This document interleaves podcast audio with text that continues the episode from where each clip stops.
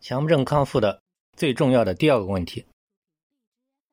强迫症，我近二十年来的这个一线咨询实践当中呢，发觉那些非常严重的强迫症状，比如我曾经的一些案例，我记得像有一个就是他是反复检查、反复洗手、反复去确认，可以确认到什么程度呢？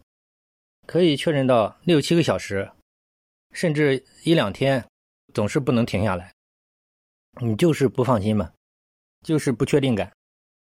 那么，这就是强迫症治疗的第二个最主要的问题，就是如何能够让它恢复到一个正常范围之内。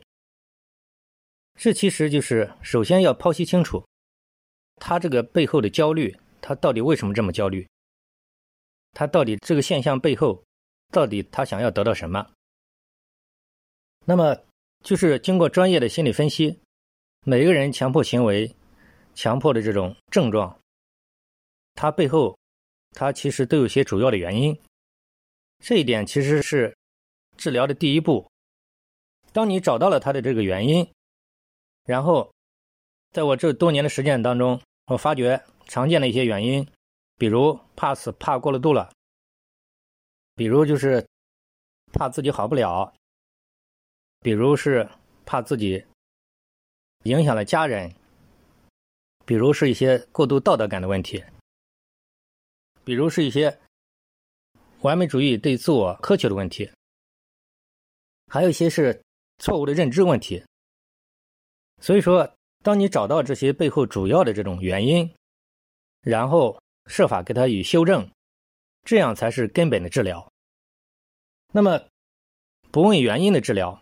只是针对症状本身，或者是简单的只是用一下森田疗法，转移注意力，啊，只是顺其自然、为所当为，那其实它根本性的，我刚才讲的一些主要的一些错误，其实并没有修正。那么为什么说为什么只是对一些简单的人他会有效果，对一些复杂的一些强迫症、社交恐怖症、心理疾病的患者，为什么它的效果长期下来就始终进行不下去？它的根本原因就在这里。